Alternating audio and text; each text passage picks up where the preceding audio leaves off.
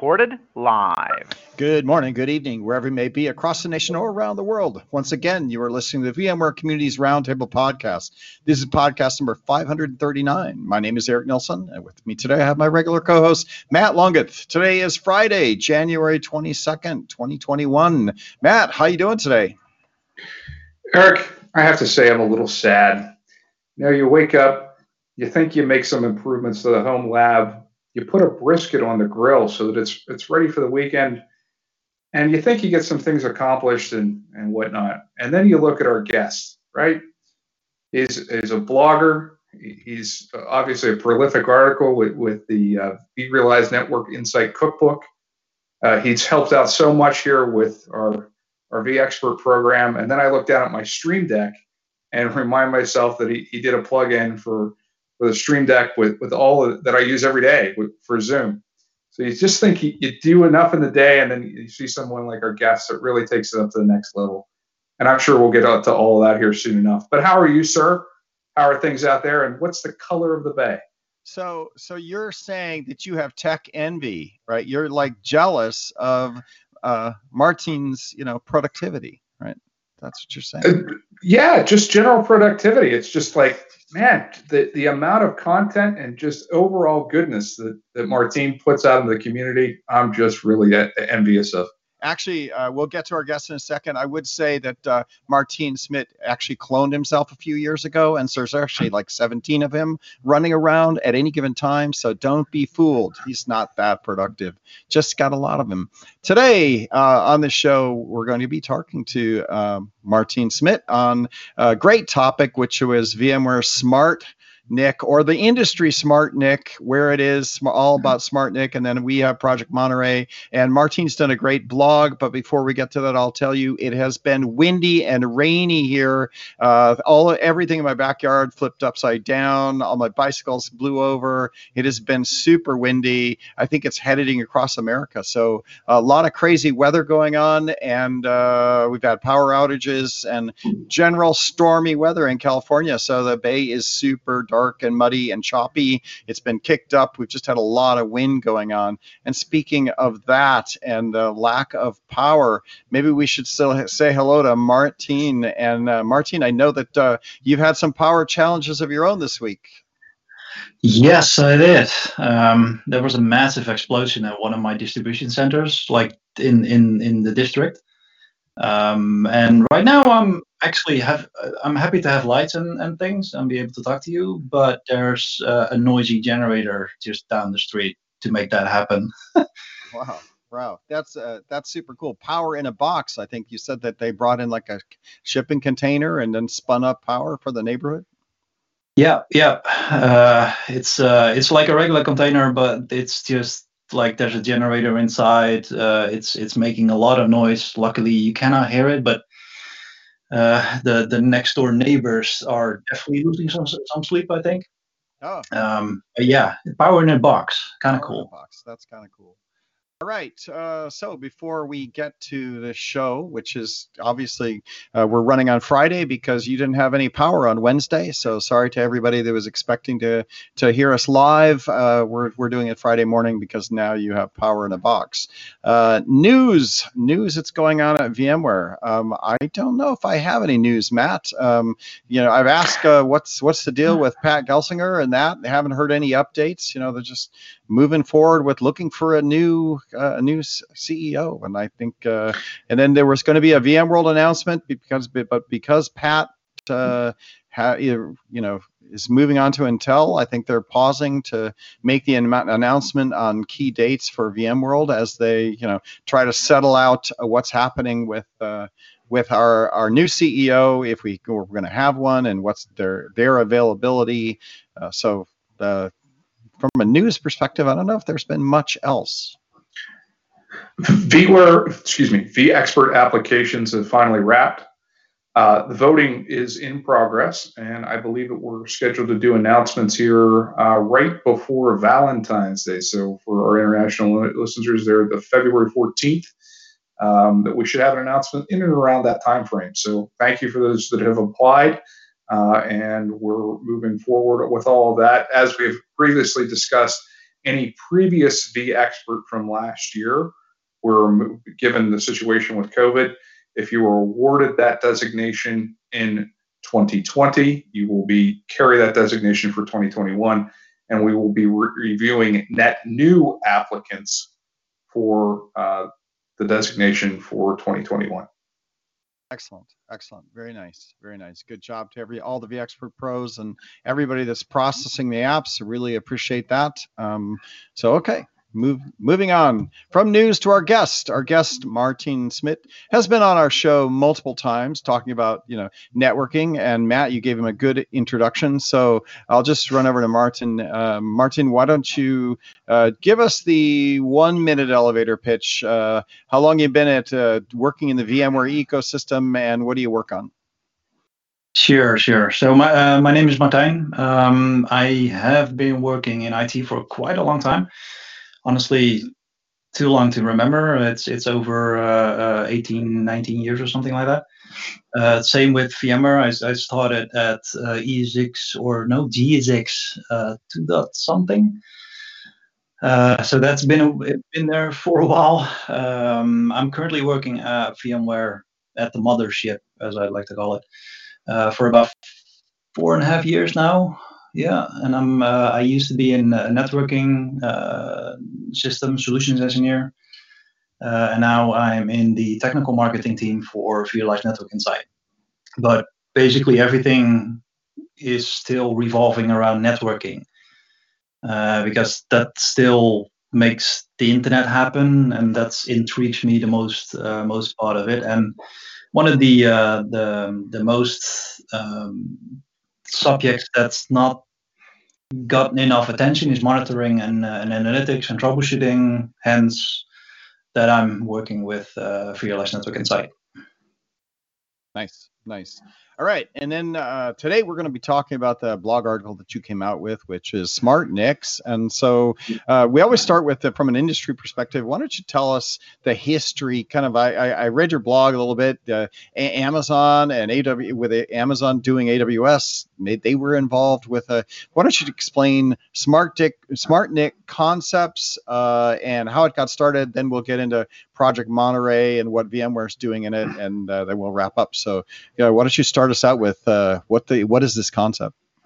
Yeah, sure. Um, so basically, well, one of the things that I also want to say set straight, and I did not provide enough history in that blog article, and I'm, I'm trying to revamp it uh, to include that history. But smart NICs have been around for a very, very long time. Um, I, I've even found references back to the uh, the 1999s.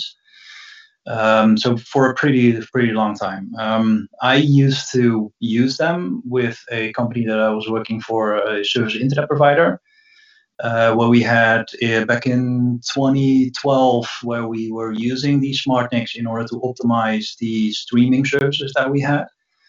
Uh, but basically, if just in a nutshell, a smart NIC is a computer on the actual network interface instead of plugging a NIC into your server and then exposing that NIC to your OS, so you would have either vSphere or just Linux or Windows running on it. The NIC translates into a NIC on that OS, right? That's that's what we used to. The smart NIC is basically a way to segregate that. So you have these this this NIC, you put it in a server, you plug in cables, but after that, the smart NIC is the first hop, if you will. So the, the, the ports go into the smart NIC, and then you can decide what happens to the traffic. Uh, the, what happens to the network topology before you present it to the OS.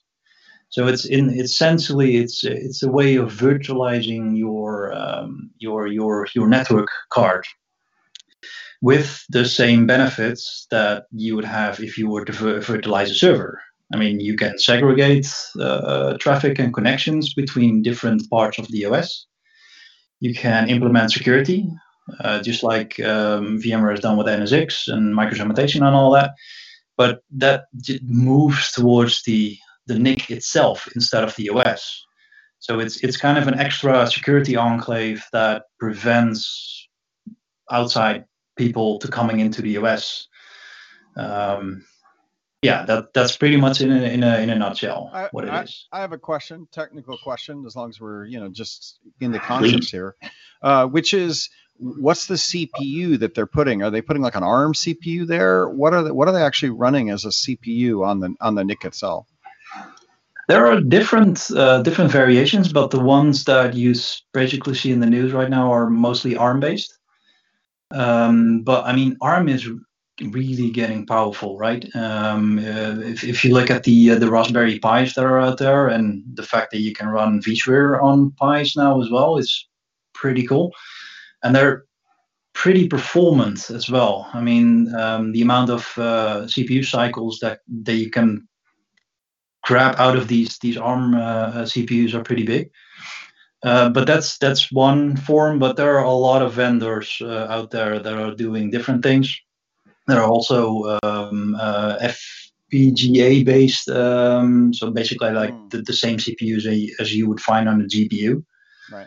Uh, those are there as well. Um, Okay, so I that don't think there are any x86 ones, but uh, ARM ARM is pretty much the the, Right. the most ones. Right, which uh, kind of defines the smart device market anyway. That nowadays, if you have a smart device, it's usually got an ARM chip on it, and it's you know got an, a little OS on it, and it's it's smart, right? So, what OS are they running? Like a typical typical environment. Pretty much the vendor-based OS. So uh, right now, uh, and that's also pretty cool about the Project Monterey, but we'll we'll get into that later. But uh, right now, if you buy a SmartNIC, you just get the OS from the vendor where you buy it. So if you buy an Intel one, or a Broadcom one, or a Mellanox one, you would get the OS uh, from that um, that vendor itself, uh, which has its benefits and its like pros and cons.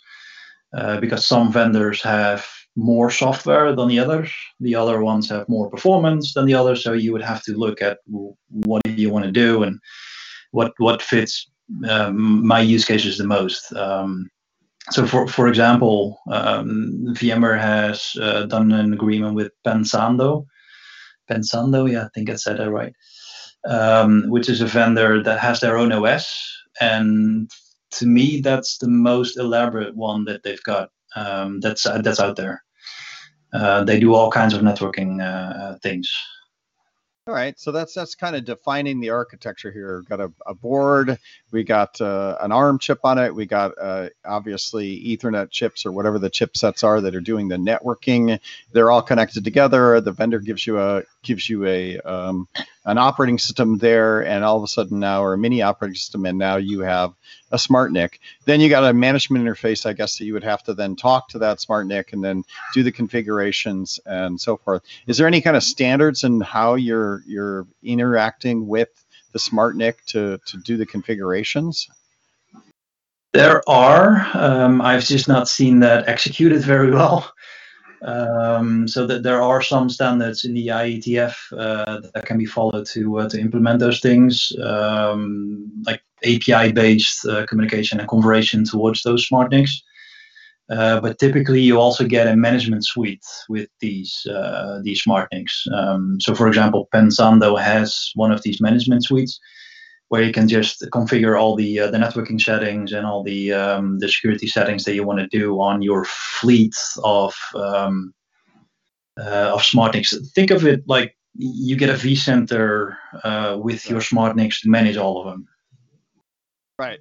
All right, that makes sense, right? And uh, under, understand that. So, uh, so then with that, um, maybe we should talk a little bit about the challenges and why VMware is stepping into this space, right? So, Yeah, and I think the previous things that that we mentioned, what- that we talked about, is exactly why VMware is stepping into this uh, this place and uh, should step into this uh, space. Uh, is is because of the management. Um, like, just bear with me a little bit. Um, before vSphere, before ESXi, we had like all of these different servers and all of the different OSs that had different management tools and different UIs and, and everything like that, right? So a system administrator had to know a lot, a lot of different OSs, a lot of different ways to uh, to configure things, etc. Then vSphere came along, uh, unified or universalized, if that's a word, um, the uh, the management plane for that compute environment, right? So you, you would just have a vSphere cluster, um, uh, put in the VMs, and then deliver the VMs to your um, your application admins or whoever. Um, that same premise is exactly what I see Project Monterey or VMware being able to do, bring to this space. Because there are so many of the SmartNIC vendors, there are a lot of different ways to manage them and a lot of different ways to configure them um, and a lot of different features as well. Different vendors have different features, um, but VMware is, I think, the one that actually can bring that together and just make make a vCenter uh, for those those SmartNICs and, and allow you to uh, to really easily manage them. Um, Martin, prior to uh, Monterey, let's say I had a SmartNIC that from one of these vendors in a six seven cluster. Could I pass those services along to a VM? Was that something that was supported? There was one option to do pass through. Um, basically, what you get is uh, a SmartNIC provides uh, vNICs, basically virtual NICs to the OS. That becomes your VM NICs inside a vSphere host. Uh, and then you can also use the pass-through mechanism inside vSphere to pass that along to the uh, to the VM itself. Um, it's gonna be a lot of conversion, a lot of lot of hard overhead, weird overhead uh, work to get that sorted out for every to give every single VM their own VNIC. I mean, um, yeah, that's going to be very hard if you don't have that universal management plane in uh, in place. And you would be limited to just VMs on that particular host, would you not? Yeah, yeah. Um, it, basically, what you would have to have is like an, an universal configuration that that has every single SmartNIC to configure the same way, and that whenever a VM vMotion somewhere else, it needs to be the configuration needs to be present there as well. Um, so yeah, that's going to be a a lot of overhead, I think. So how to go back to Monterey? How does now that change? What where or now are we transitioning to how now are we more virtualizing that interface of how it's presented to the individual VMs? Yeah, let me let me first uh, draw the disclaimer that I'm not in the Monterey team, um, so I'm I'm kind of doing the wishful thinking uh, exercise here. Uh, but basically, what uh, what Kit Colbert announced uh, with Project Mount Monterey is that we're going to uh, get vSphere and NSX uh, on on top of these uh, these SmartNICs. Um, it's just all. I mean, at, some point, it's all containerized, right? So yeah. It, yeah. It's a containerized workload that we just shift over to that ARM chip. Yeah, and personally, I'm not that convinced about the vSphere use case, but I'm very, very excited about the NSX use case because that solves the entire like management uh, with different vendors and so, so it doesn't matter which smart you, buy anymore in that case. It'll it'll just work because uh, NSX will work on, on those different smart NICs. Uh, but basically, what they're trying to do is um, if you insert NSX as a sort of a module within one of these smart NICs, you can have the smart NIC redirect traffic, certain traffic uh, towards NSX. Um, so whether that be the uh, the overlay network uh, that we also know already with with NSX and being able to uh, create those logical networks and separating them within um, VXLAN and and Geneve. Um, so that type of traffic would be redirected to uh, to the NSX uh, module, uh, if you will, so that NSX can do the logical networking already inside the uh, SmartNIC instead of having to do that on the OS. So that's offloading basically. So you don't have to bother the actual the host CPU with that anymore. You can just have the SmartNIC do that. Um, so when, you say the, the OS, are we looking at kernel is at the hypervisor that we're extracting that from, or OS at the VM level, or or potentially both? Uh, potentially both, yeah. So if you do pass through, then it's the VM. But if it's uh, like a regular quote unquote uh, uh, environment, feature environment, then uh, the NSX part will not have to be running on the kernel inside the hypervisor anymore, uh, because that's taken care of before it actually even enters the hypervisor, which also means that the hypervisor will become more secure because you have that security enclave before. Um, and I, I also think that that's like the major use case that that will make this um, make the SmartNIC what it will become. Um, so security, right? Um, right now, NSX network virtualization, every single network virtualization technology does it in the hypervisor kernel, um, meaning that the traffic has to come to the hypervisor. If it can come to the hypervisor, um, it makes it vulnerable. Yeah, sometimes you can hack it uh, if the if the kernel is not um, uh, not properly uh, or if there's some vulnerability um, being discovered, which unfortunately sometimes still happens. Um, but if you can do that security, um, um, if you can use that security enclave to prevent uh, the traffic coming even into the hypervisor, and there's just putting down a, uh, firewall inside the SmartNIC instead of the hypervisor, um, you would have an extra protection layer there. You would potentially be, um, and I know this is quite a controversial term, but you would potentially be able to air gap your hypervisor from the rest of the network. Um, yeah, it's really not east west. It's not north south. It's it's intra it's os to, to hypervisor it's a it's a whole new level of walled garden or enclave it's it's really interesting yeah it's pci bus um, traffic if you will um, but yeah so if you have that security in place then you can make a lot of things more secure.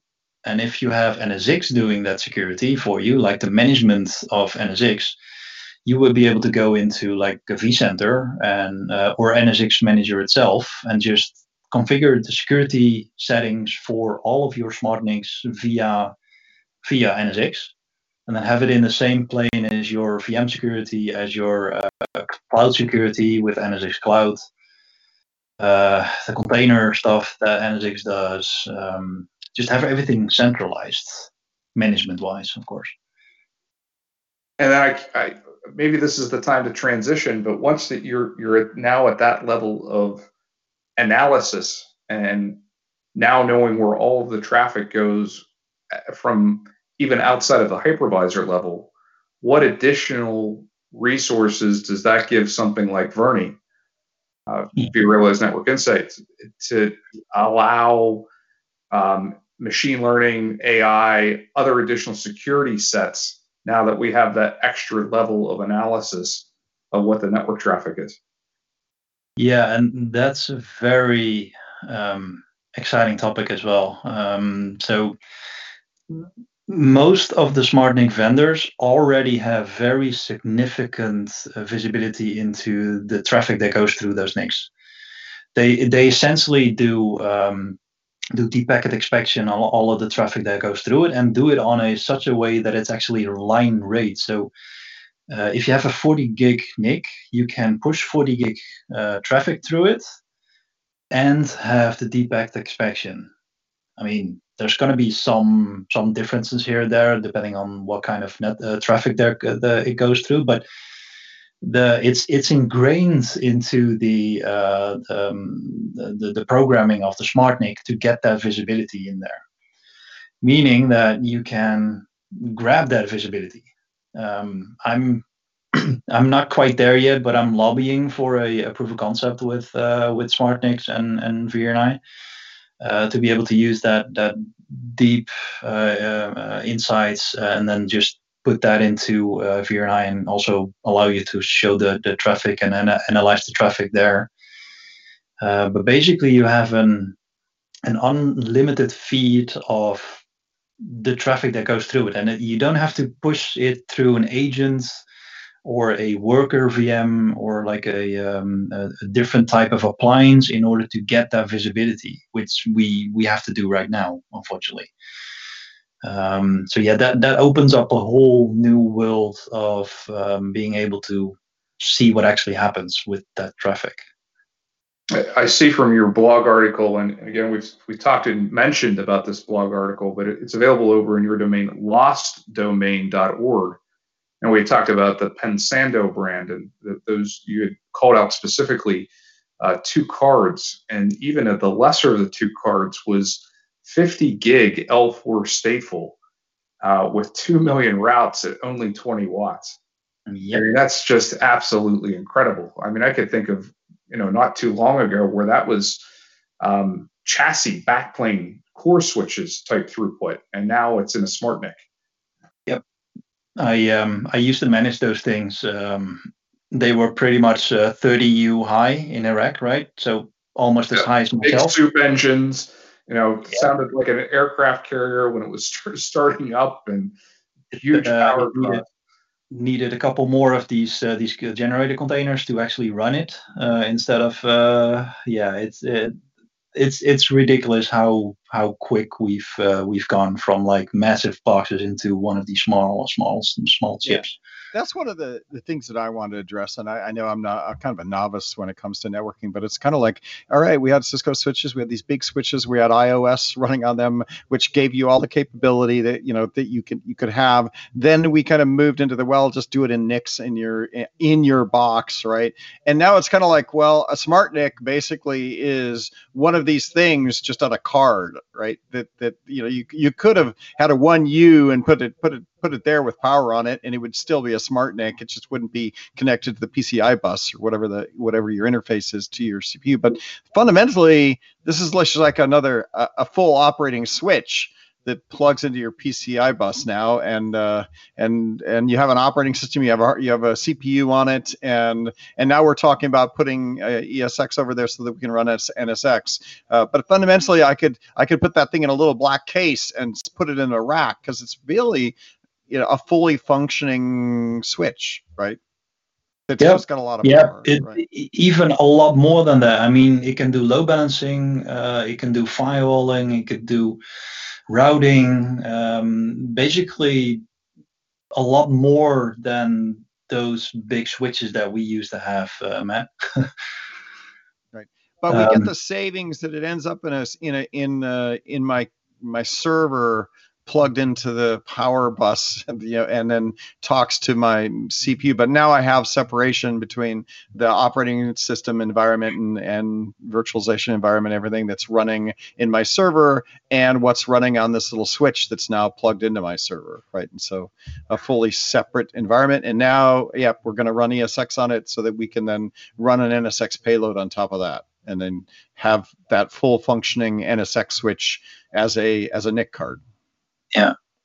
Yeah, and it also has like uh, a very good reason, right? Um, like before we move the networking functions into the uh, the x86 uh, boxes, we had it on specialized ASICs, so like the uh, the, the the chips that are on the uh, the switch boards, basically. Um, that those ASICs were function built for just switching traffic or routing traffic. Um, so we moved that into the servers uh, to make it more flexible primarily. So we wanted to do, be able to do virtual networking, uh, firewalling just by, by using NSX or something. Um, but that kind of switched us from using purpose-built ASICs for a couple of functions into a genera- general purpose-built CPU meaning that certain functions did slow down. I mean, if if you were um, um, a streaming um, uh, if you were a streaming vendor that uh, that went from hardware networking to software networking, you would see a small degradation in in performance. I mean, you go from purpose built to general build, so yeah, that, that that's gonna that's gonna happen. And now we're actually moving forward and combining the two.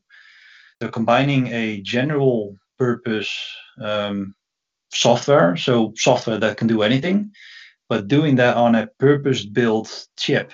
Um, and the ASICs inside those smart NICs um, are purposely built for networking, meaning that we get the flexibility of the software uh, approach that we did with the virtual networking uh, uh, trend, but we get the performance of the uh, the the good old day days, if you will. That makes sense. Yeah, I could see that. Right. Yep. Yep. Yep. So it's kind of bringing them both together and then uh, and allowing that in a in a box plug plug yeah. into a server. Um, so we were talking VMware is doing this with this one vendor. Do we expect the industry to do more of this? Like, will there be other vendors? And then, you know, we can't say what VMware is going to do, but I would assume that this will turn into an industry that this approach can be done with multiple vendors, uh, NICs. Oh yeah, I I fully expect um, like I, I, I called out Pensando, uh, Kit Colbert. What has one that's compatible right now, at least it, yeah. some of the reference architecture that's been out there for the project. For yeah, so it, it's just like a getting a slow start and working closely with like one or two vendors, getting the architecture in place, getting it working. I mean. Um, I've not seen a demo yet, so I'm not sure if it's actually working already. Um, and then once that's in place, then just treat it like the uh, the hardware compatibility list that we did with with featureware. Just just chugging along with adding all of the vendors, testing them, see if everything works, and then just get a, a massive list of um, of vendors where you can run NSX or featureware or how it ever ends up calling.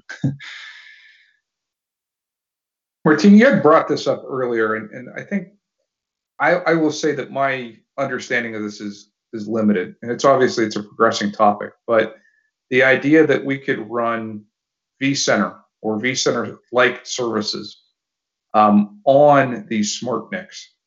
And you'd said that, that you were a little concerned about what the use case might be there or, or you're understanding what the use case. I have I have some thoughts and ideas of upgrades and robo use cases and whatnot. But what's your take on that? How, how, how would you might see this being extended now that we can use this ARM platform and with these services being containerized? What other workloads outside of networking services um, can we start to expect to, to maybe think about putting on, on these smart NICs now that it's an ARM based platform? And I, Eric, I'd open that up to you. I mean, what, what else can can we expect to see now? And it, it's it's ARM at its core, right? And we have ESXi now on, on ARM. What other workloads can we see um, potentially put onto these NICs?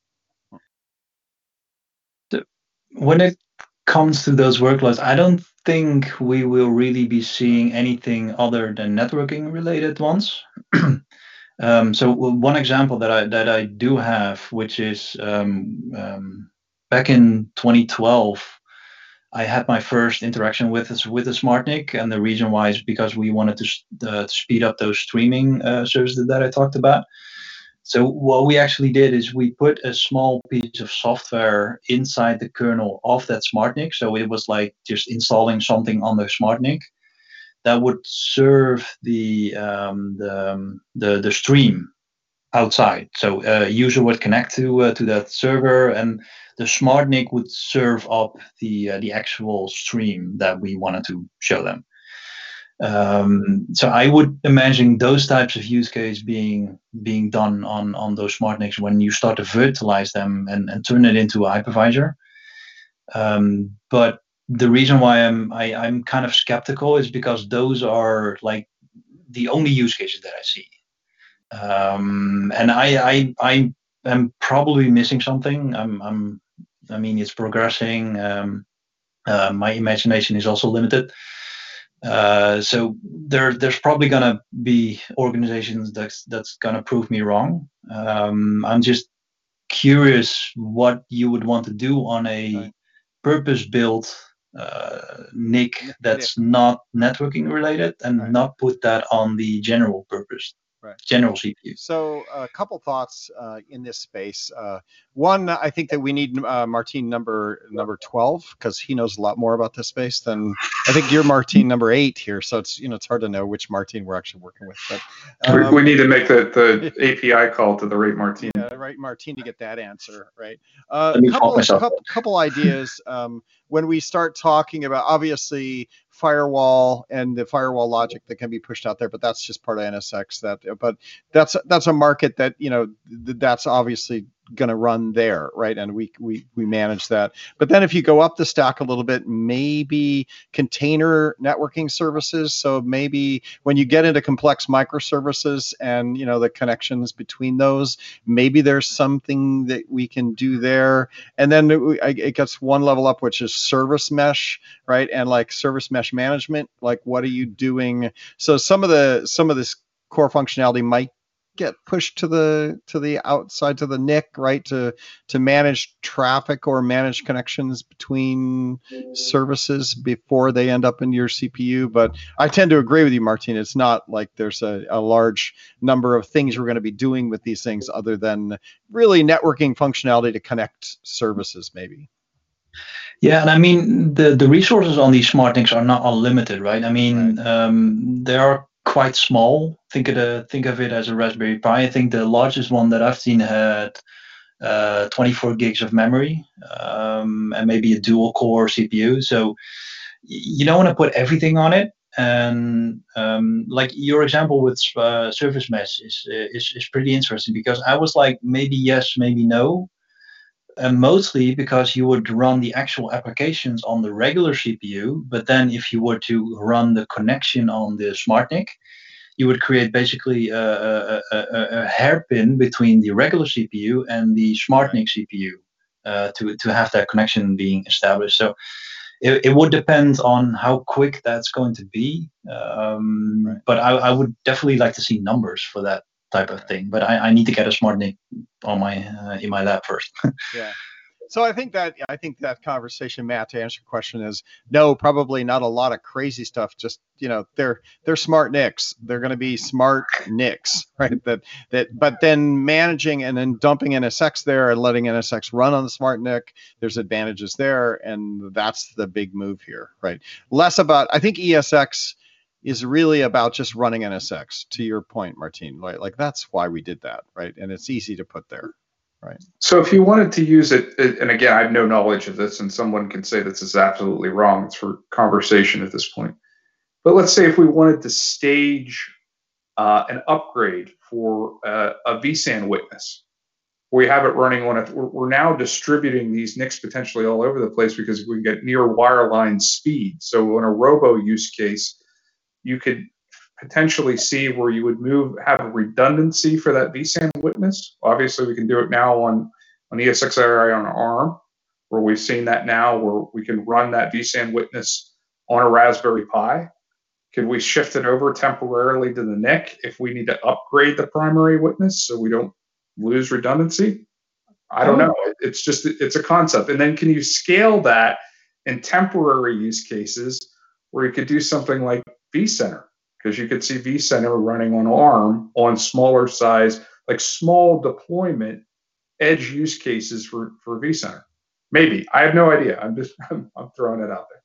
No, it, it it it is an interesting one. I, I would say the uh, the vSAN witness. Um, I'm I'm not entirely sure on the, on the top of my head how much resources that takes up, but I would actually say just put a vCenter witness on every smart NIC uh, if you have like one of those robo things. Um, the primary use case is to detect whether the uh, the server fails.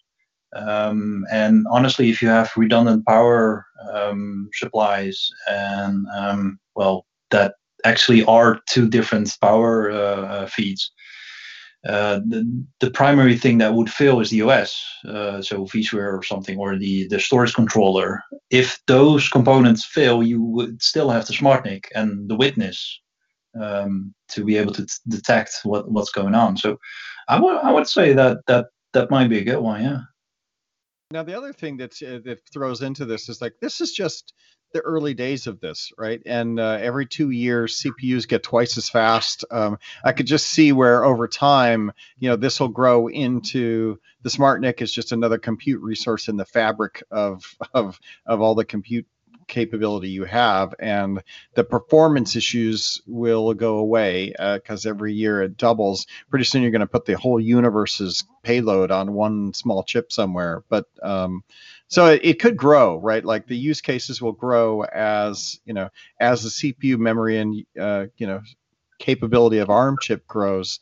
Uh, but then, how much do you want to pay for this functionality? Because everything costs money, right? So, um, yeah, I but but I can see that the, you know if you would ask somebody this five years ago, they'd be like, no, you're not going to ever do this. But you know, now we have little ARM CPUs that can do it, and you can do it, and pretty soon the fabric is going to be you know ubiquitous. Yeah, and I also think that um, like the benefits of these types of things uh, get first get proven out by the uh, the, the hyperscalers, um, uh, the companies like AWS, um, and mostly because AWS. where a lot of it started, right? Where, Yeah. the industry has started to regress. The big Yeah. ones, AWS, Azure, whatnot, even GCP in some instances where they were doing their own hardware builds. Yeah, AWS actually acquired a company called Annapurna now, I think, I want to say, um, back in 2016. Uh, and Annapurna is the, the, the company that made the specialized uh, ASICs. Um, I think it was based out of Israel. They made the um, the chips that they're basically running their um, their SmartNICs on. Uh, and a year later, they started uh, pushing them out to their own fleet. Like maybe you've heard of uh, AWS Nitro, um, which is their concept of a networking hypervisor that runs on their SmartNICs. And it, ba- it basically means that they already do their um, their their security and their networking inside their SmartNIC fleet, um, and they've done a really good job scaling that. And it, it it the use case and the actual SmartNIC has proven itself with AWS, I would say. Uh, as you mentioned, Azure also uses it. They, they started using it to uh, to optimize the Bing performance not that anyone uses that, but um, um, the, they're they're using it also for uh, network virtualization now in in like regular Azure. Uh, so it's it's it's it's spreading out, and once the hyperscalers start doing it, then you can see that some of these things trickle down to the enterprises. Um, it'll it, it'll take a while. I mean, we have to have the um, the management in place. We have to have the uh, the hardware in place. It needs to get cheaper that's a big thing because they're pretty expensive right now. If you go to, um, What's a, s- I mean, what's the list on on even one of the smaller cards? I have no idea. uh, it's about 12k uh, average, I think, per NIC. Ouch. But that's like four times as much as a uh, as a regular uh, like a regular one, I think. So uh, yeah, um, that needs to go down. What can that do as far as your consolidation or in, both a couple of things? I'm, I'm, I'm imagining now that we can start to offload workload from the CPU where we can have now a higher consolidation even within the same CPU family, right? So what is there to say for for density now for, for being able to on that 12k spend? Yeah, it, it would increase. I mean, you're offloading functions from the general CPU towards a, a different CPU. You, you're increasing your CPU, um, excuse me, rates essentially by adding the, the that specialized uh, CPU. But right now, if you really wanted to make the business case, I don't think you would like really break even. You would pay more for the smart NICs. So, but uh, I would say let the hyperscalers buy a lot of them for for now. Uh, let let them make it faster, quicker. Like in a couple years, it's double in speed. Uh, and once that that happens and that that trend, then it it'll start to come down in price and uh, will be accessible to more and more people. And then also the good part is that if VMware um, finishes Project Monterey in time, then once the price gets reasonable, then we would also have the management software uh, um, to work it.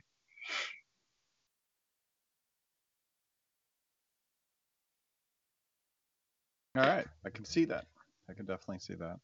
Um, all right, going through your article, uh, storage implementa- implementations. I don't think we've talked anything about that. Let's see, vSAN, uh, network traffic through vSAN. I don't know if there's worthwhile talking about any of that. Uh, a distributed storage system. You talk a little bit about that. Um, what do we need to know about distributed storage systems? And then you go the HCI mesh. Um, take a moment. Uh, why is that in your blog article? Well, because these smart NICs also um, perform the task of storage controllers, or are able to, uh, at least. Um, so anyone familiar with like the uh, the CNA, the converged network uh, Ethernet adapters, um, that means that you would you would have uh, fiber channel over Ethernet and uh, Ethernet in in just one uh, port. Uh, just like Cisco UCS used to used to do, they do it with their systems. I used to do Cisco UCS, not anymore, but um, um, so it's it's the functions are there. Um, the, uh, the the the software is also there uh, uh, to be able to do storage over Ethernet towards the SmartNIC and then present it as a raw volume to the uh, to the OS. So the US thinks that it just has a hard disk plugged in, but it actually is a uh, is a um, it's a um, um, a SAN somewhere down the racks. Um, so that's there already. Um, and the reason why that's also probably going to be important is because there is also purpose built um, features in those ASICs for the storage. So it's a lot quicker than you would put in your own NICs and then doing storage over uh, the network um, I don't have like exact percentages of that, how how much quicker that is, but I've been told that it's really significantly um, uh, faster uh, in the in the sense of processing the the the, the storage I/O, um, and then the OS just doesn't have to bother with it because it thinks it has a disk uh, attached to it um, to the storage controller. Um, we do that wireline speed in some instances, right? So for depending on what's on the back end. So I think you and you had pointed this out in your blog, like in more advanced technologies like NVMe over Fabric, where you need that near wireline speed. I'm sure that this is going to help to facilitate that. Yep, yep. I like in the the major uh, storage consuming enterprises. Um, you would see um, racks and stacks of the fastest storage that you can imagine uh, plugged into um, right now they're pretty much using RDMA um, OE also over Ethernet just to make the the access um, the ability to access that storage a lot quicker because Ethernet just doesn't um, compare to RDMA typically. smart SmartNICs do, um, meaning that you can create that that fabric, that storage fabric. You could make that a lot cheaper because Ethernet is a lot cheaper than RDMA. Um, but you need to get the performance straight, right? So if the SmartNIC really delivers on that performance and does um, uh, the um, the equivalent of the like the uh, the direct attach storage or the um, the, the RDMA storage, um, that would pretty much make it a lot cheaper to create those storage fabrics that's why I called that out. But uh, I do think that needs uh, a lot of um, uh, development before we can actually get there, and a lot of um, benchmarking and a lot of uh, sure, a lot of incumbent players. Trust. Yeah, yeah. And by the way, AWS is also already doing that. Their um, their storage is offloaded to their SmartNICs already. So there is a so, use case obviously, if we see the large hyperscalers, as you brought up before, if this is what they're they're betting a key piece of their infrastructure for is the, the smart NICs and all of the things that it facilitates, we can definitely see that coming uh, to fruition down here to the enterprise and, and what we're trying to do with private monitoring. I would say 100%, yeah. Nice, nice. All right, uh, we are coming up on the top of the hour. We have a handful of minutes left here. So uh, the first thing I do want to sh- do a shout out is on your blog. You have learn more. You have some great references out there to go, you know, uh, click through. So uh, go to your blog. What's the blog URL again? That's the uh, the lostdomain.org lostdomain. without the D. So just lostdomain.org right? Lostdomain.org. Go there, look at the article. You've got uh, links to, that that go to the uh, Project Monterey, and the announcements. Uh, you have a link to the um, Pensando documents, which is also good. So uh, fairly comprehensive to go learn a little bit more about what's actually happening here, right? So uh, that's good. Uh, or did they talk about availability on on any of this? What, when we talk about a project, I always I think Fling. I talk about yeah, we, we're going to see it three years from now. Is VMware talking about uh, allowing people to play with with any of this yet? Not yet, as far as I know. Um, I'm I'm trying to get access myself, and I work for VMware, so you can imagine how it is for people outside. Um, but I do know that once a company like VMware announces something like this, they need to provide results into um, uh, not too distant future. Um, so I, I, would expect maybe by the end of the year, this year or something that they will be uh, in private beta. Um, at least that's my hope. Uh, and that we can maybe uh, uh do next year VMworld, do a big announcement. But I'm I'm just guessing there. But sure. All right. So the next question I have uh, for you is hardware vendors like HP, Dell, and others. Do you see them getting into this game as well? Right. So when I'm buying systems, I can get a smart neck integrated into the to the platform itself. I think so, um, but uh, primarily the price has to come down before they actually start jumping on board because, like, servers is a bare minimum margin um, company uh, or a market, right? So they, they don't make a lot of money based on the actual equipment and things. Um, so if you put in a SmartNIC, the, the, the price of a, of a server would maybe triple in price. So I, I don't think um, that will happen right now. Um, it needs to come down in price, and then, I mean, at, at some point you will just be able to um, to buy a Dell um, SmartNIC, I would assume. Yeah, yeah, that that. Sure, a, a rebranded Dell SmartNIC, right? Sure, where, yeah. where they take base firmware and just like what they do with an HBA or, or whatnot. But to, to bring that cost down and the acceptability, yeah, sure. All right, uh, that's a that's a, a good summary of uh, what you got going. I uh, don't know if I have other questions on this, uh, Matt. Don't know if you have anything else that comes in your head. Uh, then we'll. I do. It, it, it's an aside, but the last time we had Martin on it, that we had talked about the Network Insight Cookbook and wanted to know what, uh, how any updates are coming along. Can we expect version two? What's the latest there? I thought that was a book, a SaaS book, where he was constantly updating it, and you just went, went and read it online. I, I thought, thought that was how that how that worked these days. Yeah, that was the idea, and uh, it, it's still coming along. Uh, don't get me wrong. Um, I had originally set my myself on a, a, goal of updating it every six months at least, and then adding a couple chapters on new use cases that VRNI was uh, was doing. Um, I'm about halfway with that update right now, um, so I think I'll, I'll need another month or two before I can actually uh, uh, push that that release. Um, I've kind of scaled down on the um, just pushing an update every single month because I want to make it a coherent story and I want to make it like relate to the rest of the book.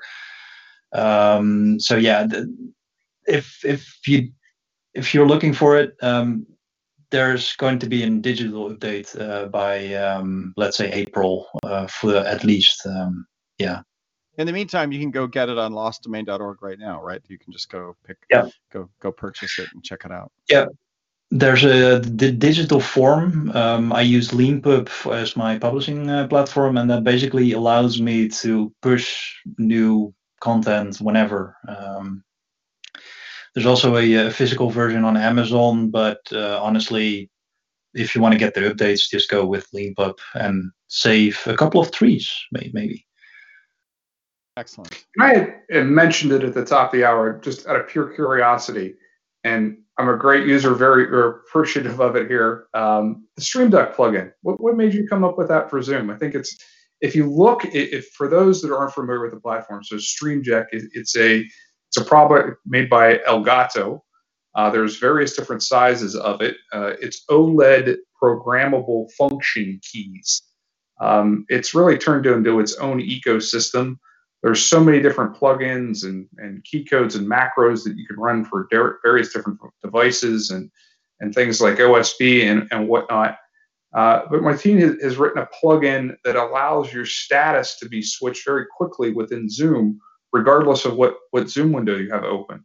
And it's one of the most popular downloads available for Stream Deck. So, what, what's a little bit of background there as we, as we have five minutes here and we're trying to finish up?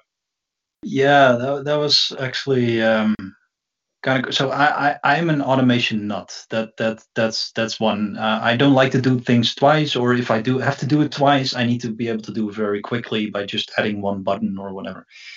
Uh, so Joe Baguley, um, the the EMEA CTO for VMware, uh, put put me on a Stream Deck in order to um, to do some things with just uh, switching lights on and off. My mute button, um, uh, the uh, the audio, uh, all of that. Um, but I was also spending, I don't know, maybe six hours a day in Zoom or something. This was pandemic like height, and I was very, very getting very annoyed by having to find the Zoom window and then clicking mute and and and being able to talk and then missing the opportunity to talk. Um, because of course you're multitasking, right? I mean, you're not just paying attention to the Zoom. No, you're doing other other things. um, so I, I, I looked into that and I, I saw that they had a pretty pretty simple SDK, um, and you were able to um, uh, to automate the uh, the Zoom window with um, like AppleScript as well, just by simulating to press a button on the Zoom client. Um, and, and kind of one thing led to another. So I, I, I, was bored for a, for an evening or something, and I had a working prototype, um, and it, it it just helps me so much. So my my secret is I just build stuff for myself, and other people seem to like it as well. Um, yeah, it's it's it's it's it's amazing. Uh, I'm I'm al- almost past the twenty five thousand downloads now on the uh, on the on the Elgato App Store, I think. It's it it's just exploded. It, this this was like um, a cool thing to do, but yeah. kind of really turned into something. And I'm sure a lot of us are out there, obviously, 25,000 some that, that use it every day. Thank you. You're welcome. That is Martijn number eight. Let alone the vExpert app and all the stuff you do with the vExpert program as well. It's like I don't know, crazy, crazy. Yeah, that's Martijn five. Uh, five. Yeah, exactly, exactly. All right, with, with that, uh, Matt, uh, uh, we'll do a V barbecue report here in a second because I heard something about a brisket. But uh, Martijn, thanks a lot for coming on the show. As always, it's good to good to see you, and thanks for all the work you do in the V community and all the stuff that you're doing. It's fun, super cool. Um, I'm glad they got your power back up. I mean, uh, the European stock market fell by one percent because they heard all 20 Martijns were out of, out of out of power, which is the one way to shut this guy up and not let him do anything is take away his power. So I'm glad you're you're you're you're plugged in. Thanks for coming on the show, uh, Matt. Um, V barbecue report. Are, were you serious? You put a brisket on, or were you just saying that? I, I did. I put a brisket on. It's on right now. It, it smells absolutely um, V delicious in the house. I can't wait to dive in. I've changed the rub around a little this time, so we'll see how this progresses. But I can't wait.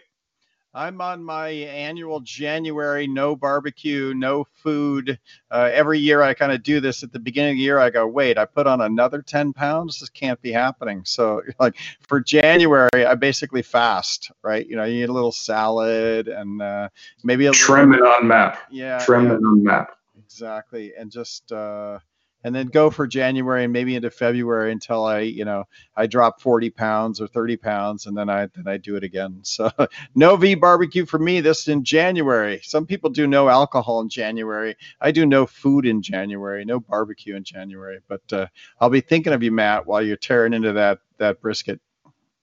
I'll send pictures. Perfect. All right, guys. Thanks a lot for coming on a Friday. Appreciate it as always. Great show. I learned some stuff. Uh, we'll be back again next week uh, with a new technical guest. And uh, until then, have a great weekend. See you again.